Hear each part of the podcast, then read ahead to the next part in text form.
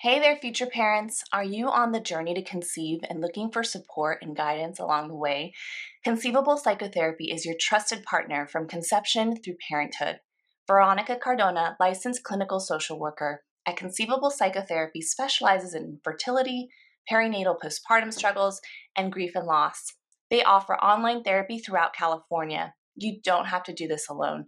Conceivable Psychotherapy is here for you. Visit their website, conceivablepsychotherapy.com, or call them at 1 661 529 7207.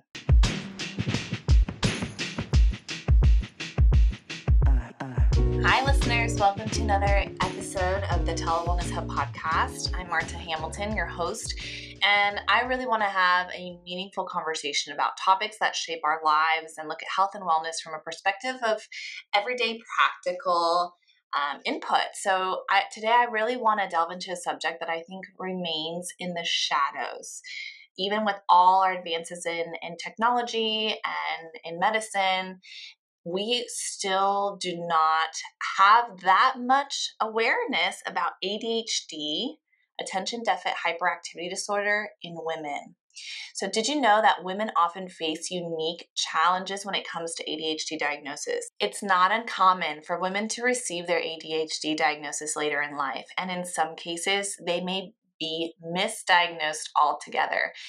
Recent studies show that girls are less likely than boys to be identified as having ADHD during childhood, which leads to a delayed recognition in adulthood. Women are diagnosed with ADHD on average of five to seven years later than their male counterparts. Women are commonly misdiagnosed as having bipolar disorder, anxiety, or depression instead of ADHD. That doesn't mean that people can't also be diagnosed with other disorders like ADHD and anxiety or ADHD and depression. But the fact is, there are a lot of mis diagnoses that happen before they get the accurate ADHD diagnosis. I've done a lot of testing and evaluation for ADHD. Unfortunately, there's not like a clear blood work or biomarker to identify ADHD right now. When it comes to testing, it's really a, a matter of presentation of symptoms over the course of someone's life and based on what people report. And I can't tell you how many times I've had women who are already late in their careers as executives or in the military or in, in other careers or already are mothers and they the this the look of relief when they finally receive the diagnosis after testing or just sometimes the emotional response of everything making sense I can't tell you how many times I've had that experience. And I realized I really wanted to bring to, to light this, this occurrence for women and the challenges that they face when they don't have the correct diagnosis. And th- therefore, if you don't have the correct diagnosis, you might not be getting the right support through counseling or coaching or even medication. So, in today's episode, I, I wanted to share a little bit about some some just kind of the journey of being diagnosed and some things to look out for that you might not expect are ADHD in women, but could point to the possibility of being ADHD. And something I want to mention is you may hear me constantly saying ADHD for attention deficit hyperactivity disorder and not ADD because ADD, attention deficit disorder, was a term that used to be used, but it is no longer utilized everything now medically when getting diagnosed falls under ADHD. And there's three subtypes predominantly hyperactive, impulsive type. So that's kind of what you think stereotypically is someone who has a lot of hyperactivity. That's one subtype. Another is predominantly inattentive type, and that's someone who has a hard time concentrating. So I kind of replacing that ADD, if you will, diagnosis. And then the third is combined type, and that would be for someone who presents with both the impulsivity, the hyperactivity, and the inattentive and difficulty concentrating. So, contrary to stereotypes, ADHD in girls during childhood doesn't always manifest as hyperactivity. And more often for girls, it presents as inattention, so daydreaming or difficulty focusing. And this a typical presentation of ADHD, outside of what we normally would think of, can lead to girls being overlooked because it's that traditional hyperactive symptoms that are more commonly associated with boys and are more visually seen, typically by teachers who bring up concerns or um, what they're noticing to parents. And therefore, girls with ADHD are more likely to display internal symptoms and it's less noticeable than the external hyperactivity. And that's why it can get overlooked. And these girls with ADHD transition into adulthood. And as a woman, the challenges associated with ADHD continue. And in fact, women have a really high mental load. And so sometimes women start having experiencing just feeling totally overwhelmed in adulthood, especially if they have ADHD. They're having a high mental load of now even more more energy to focus to organize and to manage their time and so the difficulties in this uh, may become overwhelming and it's crucial to recognize that ADHD also comes with some surprising um, symptoms. So I wanted to talk a little bit about that because I know we can sit there and say like, okay, well, we have a hard time concentrating. Okay, that's the main that's the main symptoms, but the common signs, just some signs and again, this is not medical advice. So just take this with with an understanding that it's to kind of gain some insight and if it strikes in you some question of like, wait a minute, I feel this. It is a good indicator. Um, and I'm going to encourage you to go talk to a therapist. They do not judge. They can help put the pieces together of maybe things you're experiencing now and maybe you experienced in childhood and that you experience in multiple settings. That's something that's important with ADHD. It doesn't just happen only at home or only at work. It's you realize that these signs of ADHD persist in the brain and therefore are present in many uh, settings and environments. But some signs are things like difficulty the focusing and concentrating, disorganization, forgetfulness, maybe overspending, a lot of paper clutter, a hard time making decisions, problems listening. And there are many reasons why someone might have those symptoms, but it's it's something to to look at because you know, being able to pay attention to details, stay organized, listen, remember things, and focus are really crucial, I can tell you, as a mom. And I have been diagnosed myself with ADHD as an adult prior to being a mom. But I remember when I received the diagnosis how it made everything make sense. I was not hyperactive, I'll, maybe a little bit, but not enough that it was a distraction or a problem in the classroom. I had good grades. Mine was very internal. And what happens is, as a mom and in business, it takes a lot of work to to pay special energy and to apply all my coping skills to focus, to pay attention to details, to stay organized, to listen and remember things. Typically, some of the things that you may see in in in women who have ADHD, you might see that you know uh, typically what comes up is women will share gosh, I just wish I were a better friend. I wish I were a better mom. I'm like the hot mess mom. I'm the hot mess friend. I'm the hot mess partner. Like maybe you wish you could remember birthdays or could be the person that like bakes the cookies and you remember that it's, you know, you need to arrive on time for something. And just because you're not able to do these things, um, people might think you don't care and you might put a lot of pressure on yourself. That's some one way in which ADHD can impact life. Same with social. Like maybe it's really hard now to navigate things like you know, responding to text messages. Maybe you get overwhelmed, overstimulated by a lot of noise and distraction at parties or have a hard time focusing and concentrating on what people are saying, even when they're talking directly to you.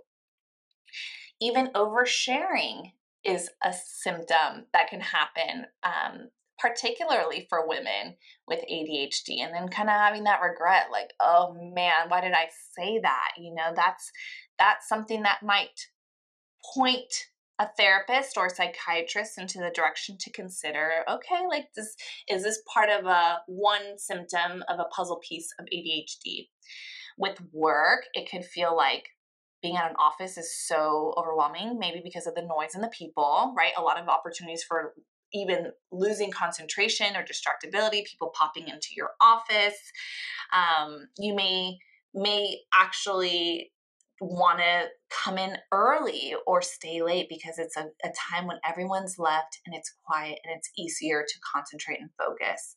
If your desk is way disorganized and clutter and it's hard to, as, as hard as you try to keep it tidy, um, and it only is able to stay that way for like maybe a day or two. That's that's an indicator also. So yeah, that daily life, like maybe your purse is full of paper, just drowning in paper clutter, or your car, or you don't feel organized with money, or you're behind with bills because of forgetfulness, or you overspend, um, or you just feel disorganized, like you you might feel embarrassed to have guests visit your home, uh, or you have just overwhelmed by indecision. Like grocery stores can be hard. You find it hard to make decisions about what to buy, or you forget an ingredient. You get home, you realize you forgot it, or you can't find your keys in the morning. And so, you know, you're running late for for drop off. Um, can't find your keys, can't find your phone. I speak that one from experience. This is, um, I have to have a system. Systems are so important um, when it comes to ADHD. Those are just some of the symptoms uh, that might be surprising for some that are indicators of ADHD, and it comes up a lot more with women because of the unique challenges that happen when becoming a mom, or even if you don't have children, just challenges that come up in the workplace or social life. And some of the things that someone might share in therapy that a therapist could say, you know what, this might point to something more. The the good thing when it comes to ADHD is that it also comes with unique strengths. So such as creativity, resilience, even sometimes hyper focus. So basically, we've they've done a lot of research that a high number of entrepreneurs actually meet criteria for ADHD. And some of the reasons that may be is because there's there's five positive key strengths that research has identified specifically with ADHD in women and that's creativity, resilience, hyperfocus, intuition, and empathy. So, strength number one ADHD often sparks creativity. Women with ADHD have been shown to possess a unique ability to think outside the box, fostering creativity in so many aspects of their lives. Strength number two, resilience. It's a hallmark of the women with ADHD. Overcoming challenges and adapting to different situations can basically become second nature because of having to do that, to having to adapt so much in childhood to the demands of, of classroom and social social environments with having an unidentified ADHD. So this leads to incredible resilience. Strength number three, hyperfocus. It's a superpower of ADHD. When women with ADHD find something they're passionate about, they can exhibit intense focus and productivity. Strength number four that is research backed is intuition. So it's actually been shown to be heightened in women with ADHD. So the ability to pick up on subtle cues and connections can lead to insightful and intuitive decision making. There are some caveats to oh. all these, which we can dive into in a little bit, but strength number five is empathy. So empathy usually shines in women with ADHD the unique experiences that people with ADHD can have can like really foster a deep understanding and empathy towards others who are also facing challenges. So there's a lot of surprising facets for ADHD in women, and there's also a lot of positive strengths worth exploring. So my hope is by by sharing this information that if you think some of these things are kind of like striking a chord in me, it's worth exploring with a professional. I definitely suggest that step one is to talk to somebody because everyone's symptoms will present differently in terms of how often they present themselves, how intense they may present themselves. Everyone's challenges are unique, and a therapist will will individualize their care for you to meet you where you are. And our brain is an organ just like our lungs and sometimes even though we may have a desire you know i have a daughter with asthma and you know her her lungs are amazing and strong but sometimes in certain environments we have to modify what she's what she does and how she does it and even give her medication and have her use her inhaler so she can breathe. And it would be cruel to tell my daughter just come on just focus take a deep breath. Your lungs work right? Like just use use your lungs. It's the same thing with ADHD it would be cruel to say to yourself or to someone you know that and love that may have ADHD you know what just come on just focus just concentrate use your brain it would be cruel. Fortunately, we have the technology now that we can actually measure what is going on in the brains of someone with ADHD. And what we do know is that ADHD affects the frontal lobe, the part of the brain that basically is behind behind your your forehead.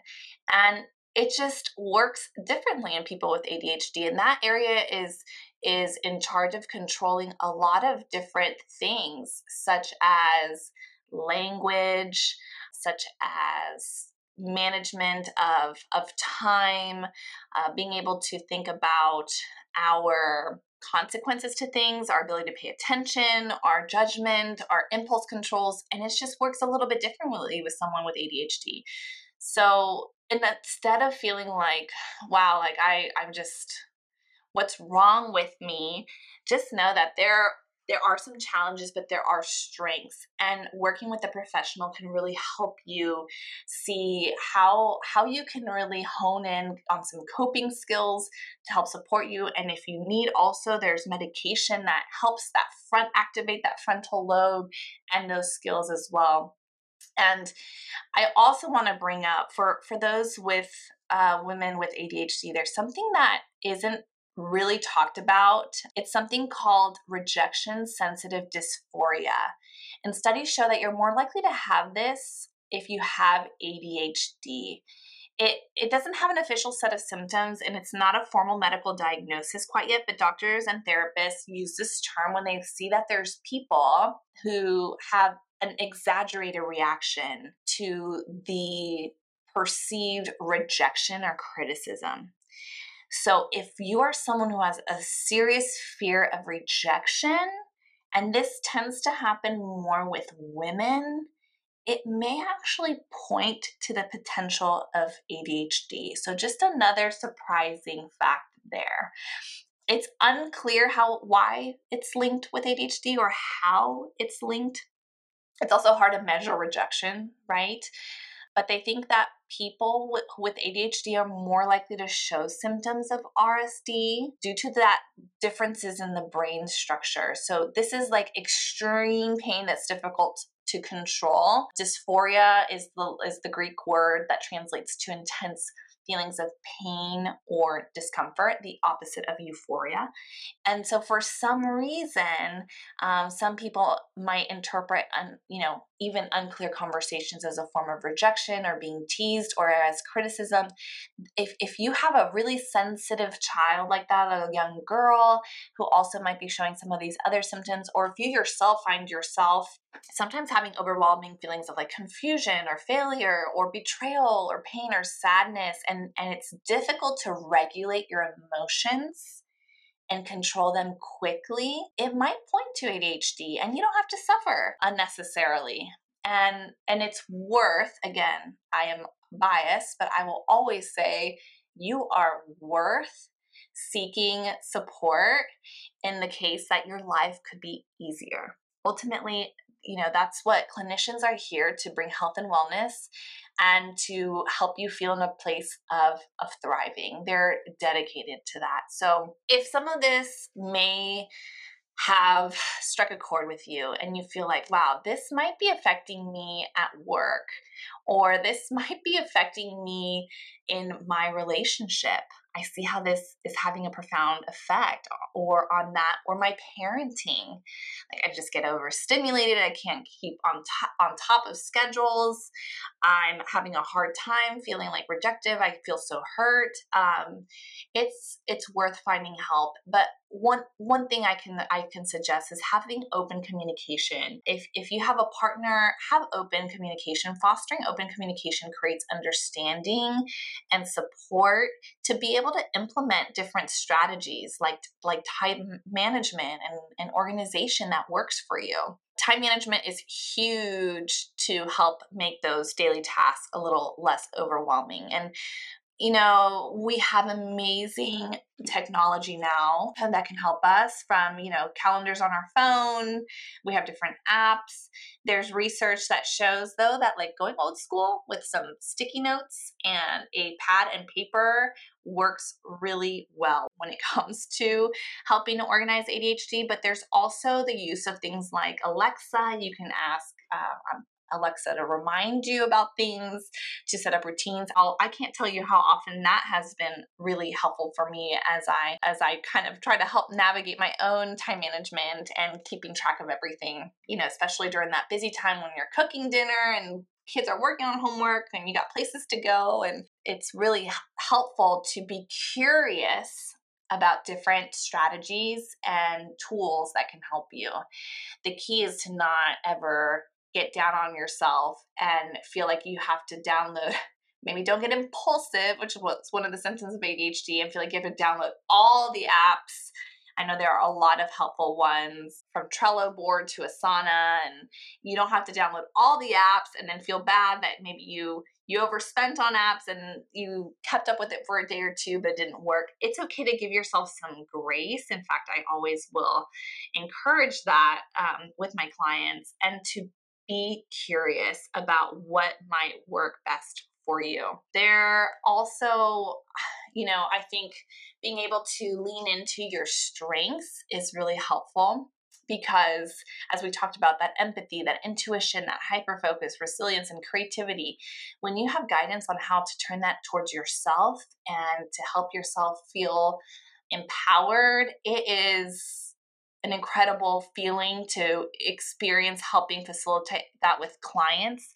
And, you know, I really hope anyone who feels like they're struggling or knows someone who's struggling can encourage them to get help because it's an amazing thing and it's such an honor to get to bear witness to seeing clients' lives being transformed.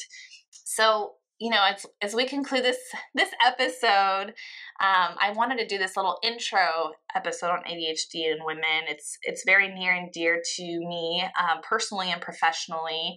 I love the research on it. I I love the neuroscience about it. I love the behavioral aspect of it. I think it's important to implement changes in our schools, recognizing um, ADHD is very prevalent, affects millions of people in the in the United States alone. Um, it can occur up to uh, approximately six percent of adults, and I I think it's important that we understand both the challenges and the strengths associated with the ADHD, so that we can contribute to a more inclusive and supportive community. So I do have plans this year. You'll want to stay tuned because I'm going to have some guests that specialize in this on the Telewellness Hub podcast, uh, talking about ADHD in women. So, in the meantime, thank you for joining us today uh, for the Telewellness Hub podcast. Stay tuned for more insight. Be sure to subscribe and share. And until next time, take care and be well.